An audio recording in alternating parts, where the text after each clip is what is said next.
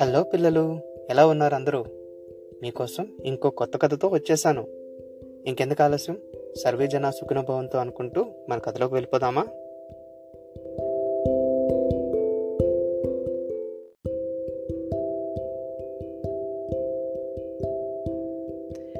ఈరోజు మనం చదువుకోబోయే కథ పంచతంత్ర కథల నుంచి నలుగురు స్నేహితులు వెటగాడు అనే కథ. ఇంకా మన కథలోకి వెళ్తే ఒక అడవిలో కాకి తాబేలు జింక ఎలుక మంచి స్నేహితులుగా కాలక్షేపం చేస్తూ ఉండేవారు.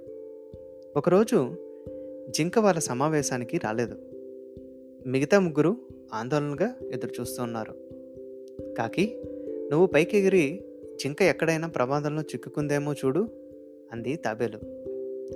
కాకి పైకి ఎగిరి అయ్యో జింకని ఒక వేటగాడు వలలో బంధించాడు.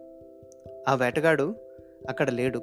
కనుక వెంటనే ఎలుకని నాతో తీసుకువెళ్తా అంటూ ఎలుకని కాకి బంధించి ఉన్న జింక ముందు దింపింది.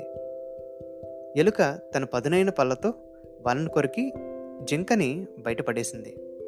జింక ఆహా మంచి స్నేహితుల వలన ఎంత మేలు జరుగుతుందో అని ఆనందించింది.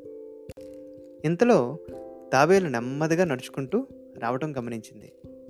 అయ్యో తాబేలు అంత నెమ్మదిగా వస్తోంది. ఇప్పుడు హఠాత్తుగా వేటగాడు వస్తే నేను ఆకాశంలోకి ఎగరగలను. జింక ఎలుక కూడా వేగంగా తప్పించుకోగలవు. కానీ తాబేలు అని కాకి అంటుండగానే వేటగాడు వచ్చి తాబేలును పట్టుకొని తన దగ్గరున్న కర్రకి తాడుతో కట్టేశాడు. అయ్యో మన మంచి స్నేహితుడు తాబేల్ని ఎలా రక్షించాలి? అని ఆలోచించి ఒక పథకం వేశాయి. వేటగాడు ఎలాగో చెరువు దగ్గరికి వెళ్ళి తాబేలను కిందకి దించుతాడు. జింక వాడికి కనిపించేలాగా ఒక చోట పడి చచ్చినట్లు వేషం వేస్తుంది. దాని కన్ను పడుస్తున్నట్లు నేను నటిస్తాను.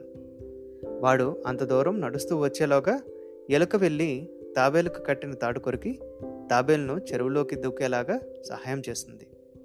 తీరా అంత దూరం వేటగాడు నడుస్తూ వచ్చేసరికి హఠాత్తుగా జింక లేచి పరుగు తీస్తుంది. నేను కూడా ఆకాశంలోకి ఎగిరిపోతా అన్నది కాకి. ఈ పథకం ప్రకారం వారు నటించి వేటగాడిని మోసం చేసి ప్రాణరక్షణ చేసుకున్నారు. ఈ కథలోని నీతి ఏంటంటే స్నేహం చాలా గొప్పది. స్నేహితులు సదా ఒకరికొకరు సహాయం చేసుకుంటూ సాధించలేనిది ఏమిటి ఉండదు. ఇంతటితో కథ సమాప్తం. ఈ కథ తాలూకు క్రెడిట్స్ మొత్తం రచయితకి దక్కుతాయి. చిన్నపాటి మార్పులతో పిల్లలకు అర్థమయ్యే విధంగా నేను చదువు వినిపిస్తున్నాను. మళ్ళీ వచ్చే ఎపిసోడ్లో కలుద్దామా? అంతవరకు సర్వేజన సుఖనుభవంతో.